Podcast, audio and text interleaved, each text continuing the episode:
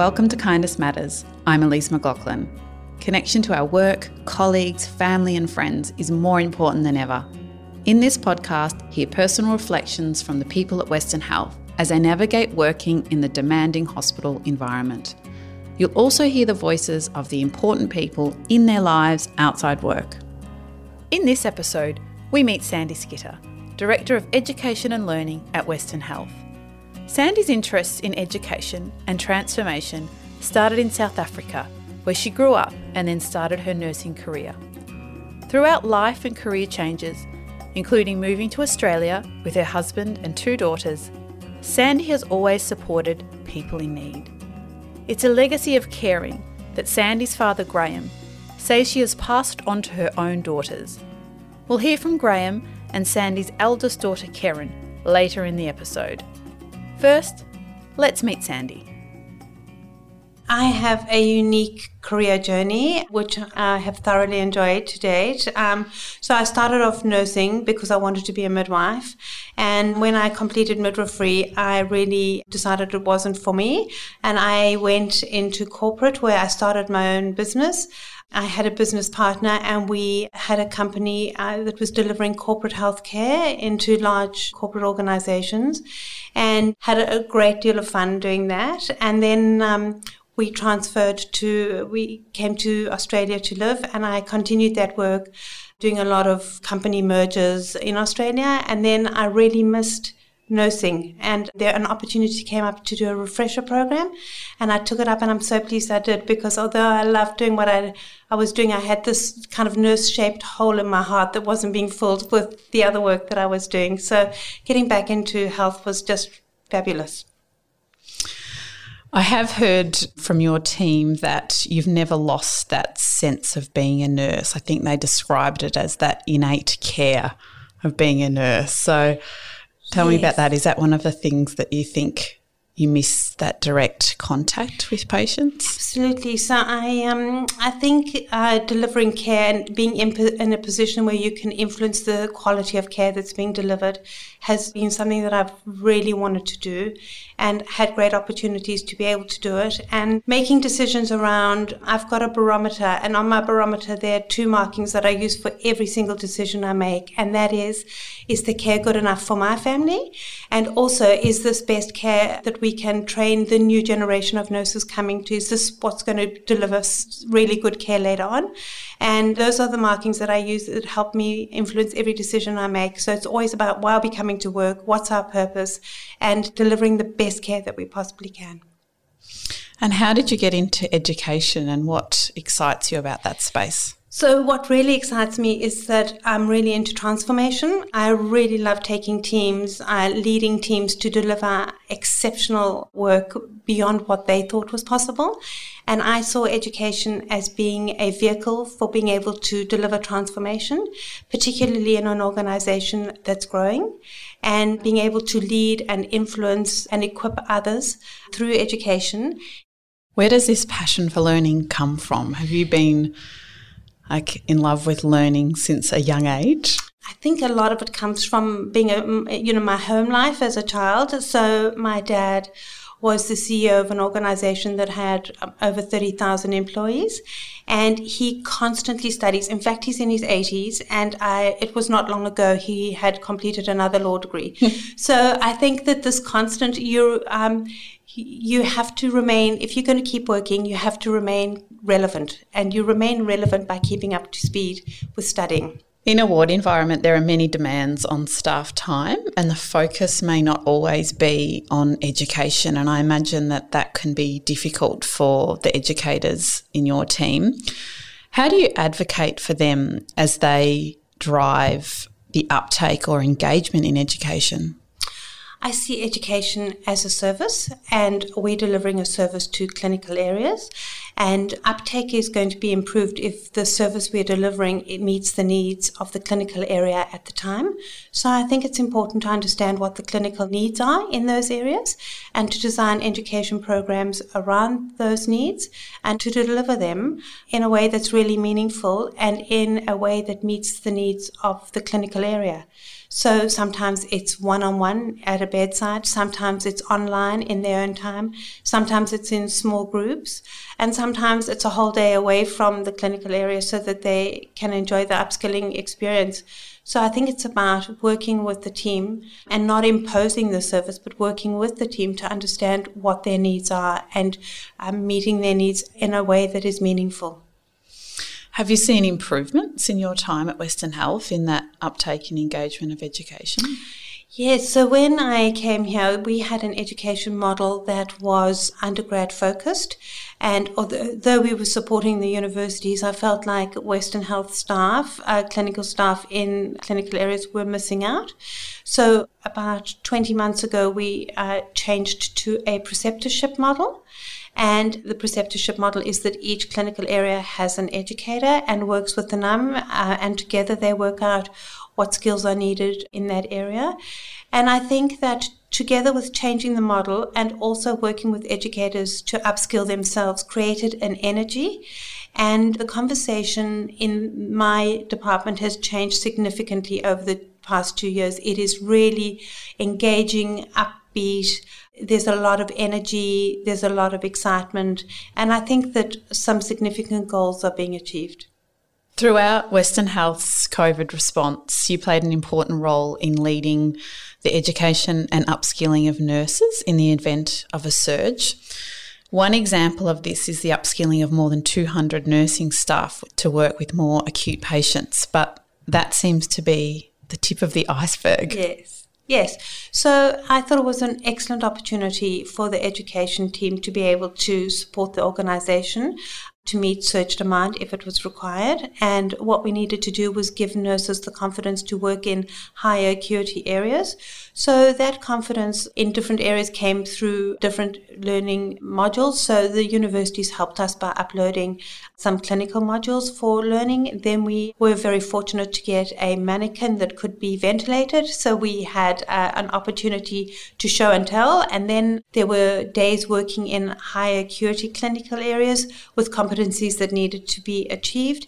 And I think that together, helping nurses who put their hand up and that was the great part. So many people were so keen and we were able to support them in their upskilling. And what we're trying to do now is now that those skills have been shared is to maintain them. So we're currently shooting some videos that we'll put on our learning management system so that people can refresh and maintain their skills that they've just learned. So that was one component. Then another component was taking the subacute nurses who wanted to work in higher acuity areas. I think nearly 90 nurses have been working in high acuity areas and also had education study days and opportunities to work in high acuity areas. I know that our education team was also involved in upskilling some doctors to work in an ICU setting through ALS and simulation training. We did a lot of simulation uh, training, for example, taking a patient from ED to ICU that was COVID positive and videoing it and taking the learnings from that so that we were able to share them. And it's just been putting on PPE. I think we've trained over 5,000 people to don and doff PPE correctly, and that was a huge undertaking. But with a team that has learned to be really agile uh, to meet the organizational needs, I think that they were very keen. Um, one day I suggested that maybe we help the organization with donning and doffing education, and the next thing I knew, there was a plan in place and thousands were being trained, which was really great. How have you and your team maintained your energy and enthusiasm with all of that going on? Well, I think that's a really interesting question because I think the work at work is great, but what I'm hearing from my staff is that going home is not the haven uh, of tranquility that it used to be because they're going from one job to another to do homeschooling. And I'm seeing only probably last week for the first time some real cracks starting to appear. So we have encouraged our staff to take uh, days either side of the weekend to make a long weekend or maybe in the middle of the week to just regroup and refresh now that some schools are starting to open that maybe their home would become more of a place of tranquility and they can rest and relax because it has been a huge ask. And it's not only COVID, it started off um, with the EMR last year, and then it was Joan Kirner, and then it was accreditation, and then it was COVID. Um, and so now that um, the training has been done, uh, and I feel that it's a good opportunity for him to take a little bit of time and a bit of a breather, um, because I'm sure there'll be something else around the corner. I've heard from your team that they're never in any doubt where they stand with you, but you're very fair. Someone even described you as the best boss they've ever had. Oh, that, that's amazing. Um, so I am fair, but I'm very aware that uh, of my purpose of coming to work. I've come to work to lead a team to uh, to deliver exceptional patient care, and um, and I think education is a service delivery. And the question that I ask at the end of every day is, um, what value did we add today um, in our in our work that we've been doing, and um, I think that uh, that that never wavers. So it's my focus. I'm always focused on the purpose, and also I understand that. Uh, we have a responsibility to make sure that we are influencing at the bedside to deliver exceptional care. Sadly, you've had to lead your team through the deaths of two staff members in the past six months. And this is, has seen you managing the emotions of the people around you while presumably coping with your own loss. Yes. So, um, when I was in corporate, I did a postgrad in critical event management um, to help people cope with critical events that happen in their life. So, it's not counseling, but it's really uh, a pragmatic approach to the first week of a crisis in somebody's life.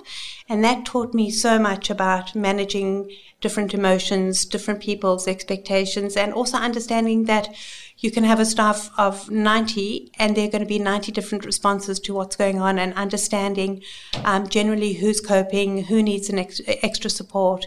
So I think that that has been incredibly valuable for me to help my team through this time. When supporting staff through difficult circumstances or even high workloads, one of the phrases you're known to use with your team is it's project whatever it takes. Yes. Yes. So um, Mandela from South Africa has an amazing statement saying it's it seems impossible until you've done it. And I sometimes we are asking our teams, or the workload seems impossible, and then afterwards, when we've achieved it, we go, "Wasn't that amazing?" Um, so I when people are going through difficult times, I just take it, break it down, work out what we can do today, what can wait for tomorrow, and just chunk, chunk it down. And I think that that helps enormously because then it doesn't seem so onerous and so enormous. And also uh, that some people struggle when the workload is huge and it's about finding skills and tricks and tips that help them to achieve because ultimately when they achieve, they're going to have this incredible sense of satisfaction. Yeah. I also have a saying that's the only way out is through. Yes. And I know some people just don't want to go through the hard stuff. But I've always found that once you get to the other side, if you wade through, yes, the feeling is so much better than avoiding just getting through. A real sense of accomplishment and satisfaction. And I feel it within the team. Um, what we are achieving now compared to what we were achieving two years ago is completely different and so much greater. And the fact that they have done it and that I've got such a great team and that they, and I've been able to really lead them through the transformation of our own department, um, I feel that they have a real sense of accomplishment. And with that comes a, a real energy um, that they bring to their role. And I find that um, really valuable and I feel it. In fact, I think they've totally overtaken me. That's usually the goal, isn't it, yes. of a good leader? but I imagine too that that accomplishment as a team has probably helped them through these difficult times losing their colleagues. I think we are such a tight knit team. I think that um, we really feel that we are as strong as our weakest link and um, we support one another to get through difficult times.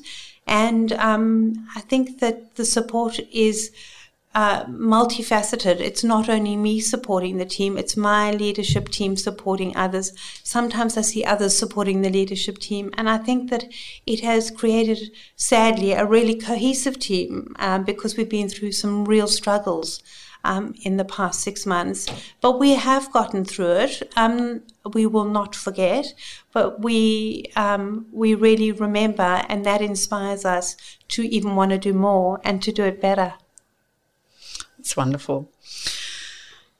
You know your people and are described as a trusted advisor. How important it is for you to know the people in your team and support them? About 10 years ago, I ran an appreciative inquiry in a um, division. I'm trying to understand what people wanted of all disciplines from their work. And I was expecting to hear, I want more money, I want more days off, I want, and I didn't hear that at all. I heard, I want to be thanked. I want to, I want my name to be remembered. I want to feel accepted. I want to feel valued. And that was an enormous learning for me. I think I knew it, but I didn't know it at such a ground roots level. And I have taken that learning to understand that everybody has the same basic needs. It doesn't matter who you are. You want to know that you're adding value, that you've been accepted, that you're good enough. And so I think my role as the leader of the team is to um, know who everybody is and to find out what their giftings are, what they are capable of, and to give them wings to fly. And that is what success looks like for me, is when my own team are doing far better than I am. There's also enormous responsibility and energy in leading teams and playing a role in advising staff as you do. As an individual, what do you do to support yourself in your busy working life?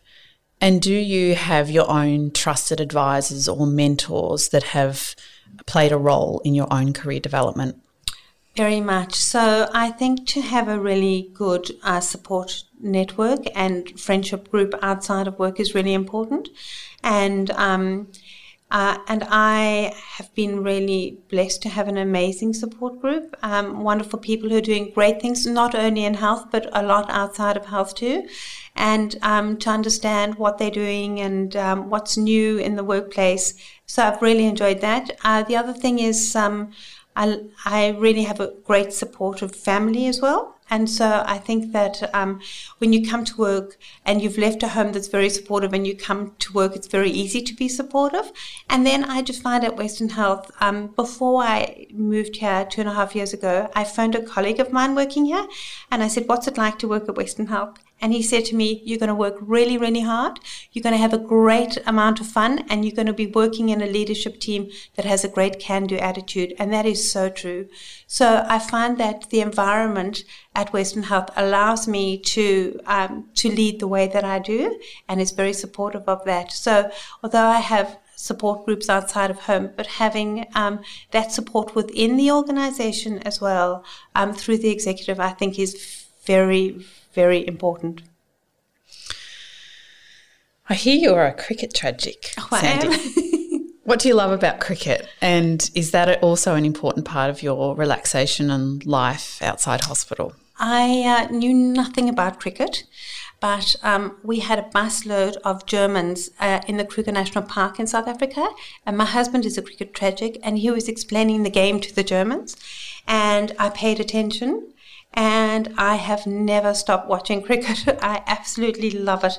Um, I think what I enjoy about cricket, uh, I also read a lot of biographies of the cricketers, and probably the one that uh, I've been most impressed with was Ricky Ponting saying that as a cricket captain, you're leading a team of so many different individuals, and you have to, as the leader, find out what makes them tick so that they can contribute incredibly well to the team. So I think that what I enjoy about cricket is it's a great team sport. Um, and every single person contributing uh, can lead to a win. And it's not about having a team of champions, but having a champion team. And I think that that's really what I enjoy about cricket. And uh, I keep the cricket schedule um, in my diary, and I know exactly when to record and when to watch. And I just love that you've just connected cricket with, you know, identifying the best in people and what you spoke about earlier with your team of finding their giftings. Yes. You know, you've you you see that in cricket as well. Absolutely. Yes. So you're married and you've got two adult daughters. Yes. Um, how have they been coping through the COVID restrictions? And have there been any changes to the way that you normally interact as a family? Absolutely. So, my eldest daughter is a vet, and she will tell you that the PPE has been very, very hard for vets to get hold of um, because uh, hospitals and health services have had priority. So, um, she feels very exposed. And uh, so I've only seen her once in the past three months um, because uh, there was a cluster in the area where she works. Um, and then my youngest daughter is an ICU nurse who's been looking after COVID positive patients. So that oh. has. Um, that has uh, been uh, really difficult because um, in this COVID time, my husband became unwell, and um, we did not want to expose him to um, COVID while he was receiving treatment. So um, it has been incredibly hard, but lots of phone calls, lots of text. And we did have a get together the other day with uh, some PPE on, and it was just fabulous. We've had some friends come over too recently, um, offering support through what we're going through at the moment. And um, and I just find I've found it really hard uh, not being able to visit in hospitals, but really respected what was trying to be achieved, but it wasn't easy. Yes. No, I imagine it must have been quite yeah. quite difficult. Yeah.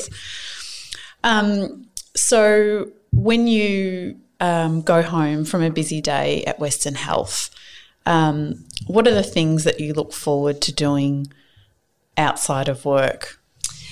So I have two very active dogs, and I love to walk them. And after a, a big day at work, um, I often walk until I've reached my point of peace. So, so, I take them on a long walk until I've reached and I've totally unpacked my mind, um, and I'm able to get back home. Um, uh, the other thing that we absolutely love doing is cycling. So um, we do a lot of cycling the rail trail or around the bay.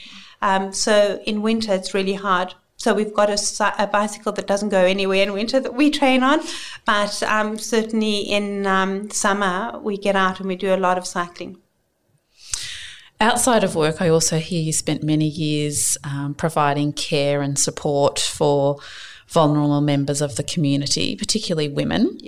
Can you tell us a bit, little bit about your work in that space and what drove you to do that on top of your demanding working life and your family you know, yes. so well. um, I grew up with a, a, friend of mine, and we ended up living in the same street after we were married and had children.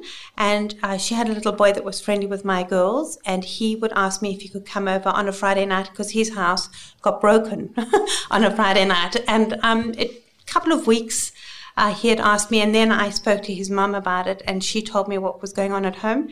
And I said, Why didn't you tell me? And she said, Because it's not something that I'm proud of, and I feel ashamed. And I, and I said, And how is it that you're staying? in this relationship. She said, Where do you go? There's nowhere to go at nine o'clock on a Friday night. And I was astounded. And I think um, I kind of thought on that day how terrible it would be to be so trapped. So we started to offer our, our home, and um, we've done that for about 20 years. We did a tree change about five years ago, and uh, we offer a service into our community um, where we help them with food parcels, and a lot of these people are domestic violence uh, families who have moved away, coming to hide in a new environment. So, just by offering them starter kits, uh, because they very often leave with nothing. So we've got starter kits of kettles, plates, uh, linen, um, mattresses, and so on that we just get them going with um, to help them on their feet until they get the right kind of support that they need. Wow, amazing. Um, so, what, Sandy, what brings you back to Western Health each day? So I have an amazing team, which I'm really fortunate to lead, and I'm also very keen to um, to improve uh, patient care. I think that's my driver every day. What can we do to improve patient care? And I think working at Western Health right now is such an exciting place to work because it's growing, and I think that education is a an enabler um, that allows the organisation to grow. Um, and uh, and I think that I'm really fortunate to be in my role and to be able to influence so many people in different areas. You have such incredible energy, commitment by the sound of it. And it's been an absolute pleasure to speak to you. And thank you so much for your time today. You're welcome. Thank you.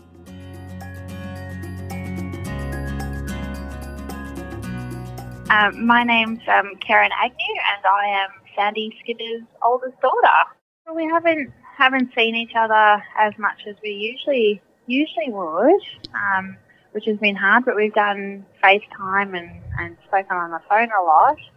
Um, but often, yeah, we get together for barbecues and things like that, which which haven't gone ahead. But I'm sure it's the same for all all families across Australia and the world, all in the same boat.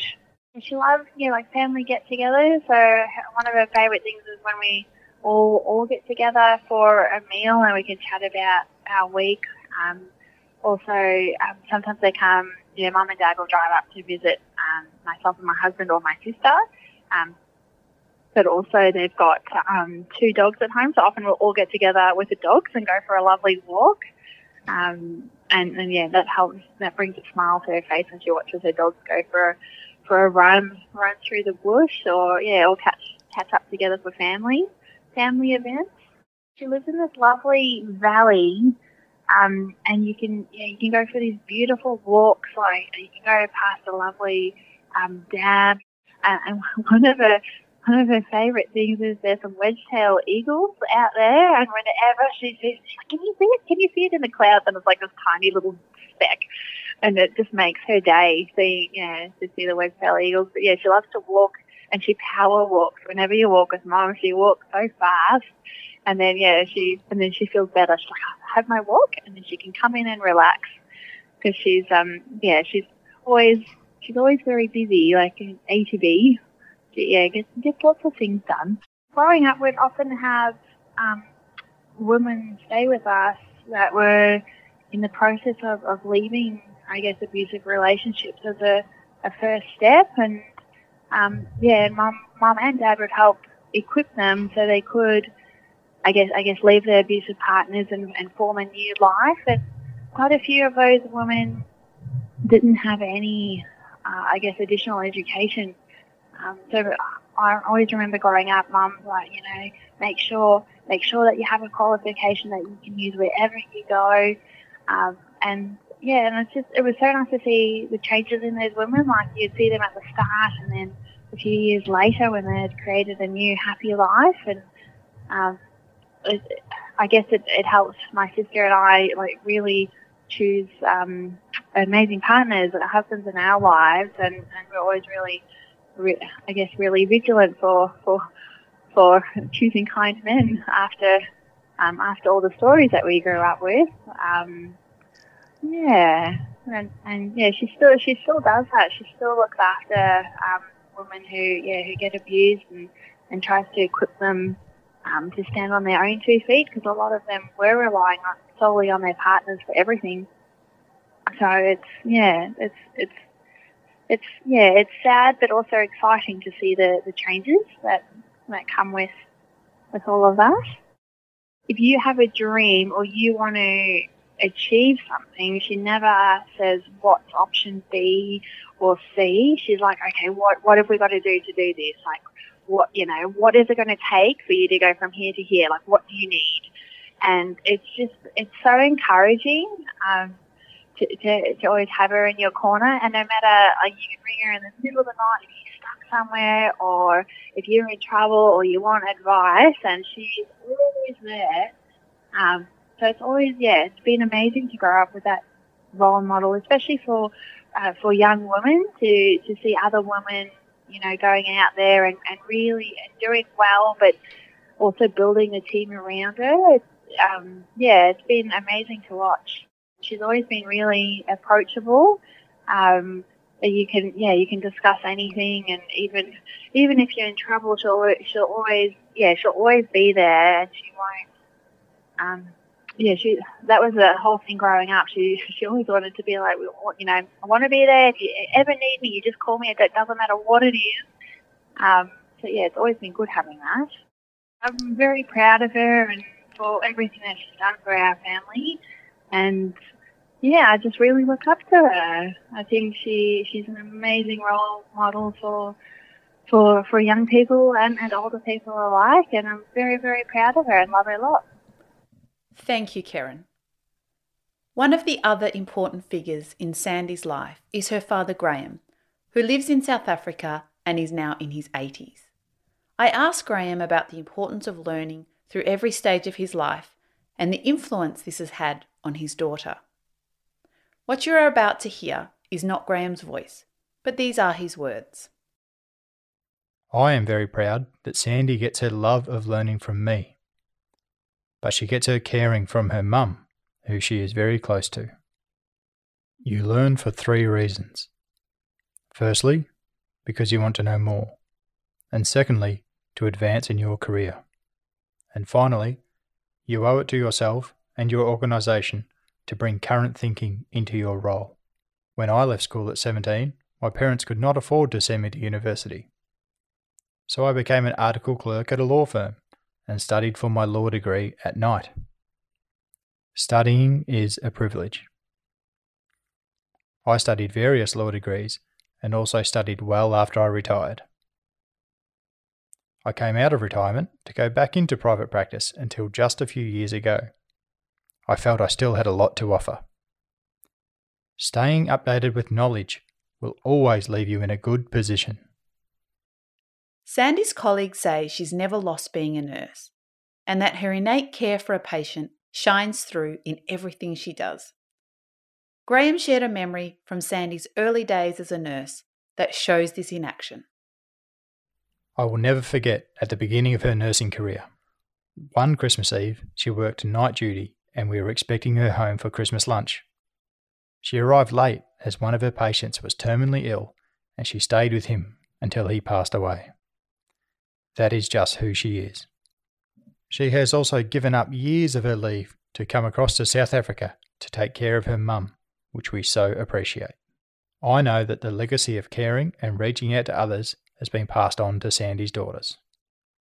The care they are all delivering during these difficult times is exactly what is needed to support communities. I have great peace knowing that her mum and I are leaving a wonderful legacy behind, and it makes us very proud to be her parents and her daughter's grandparents. Thank you for listening to Kindness Matters, presented by Western Health. To connect with us or share your story, you can contact us via the links in the podcast description.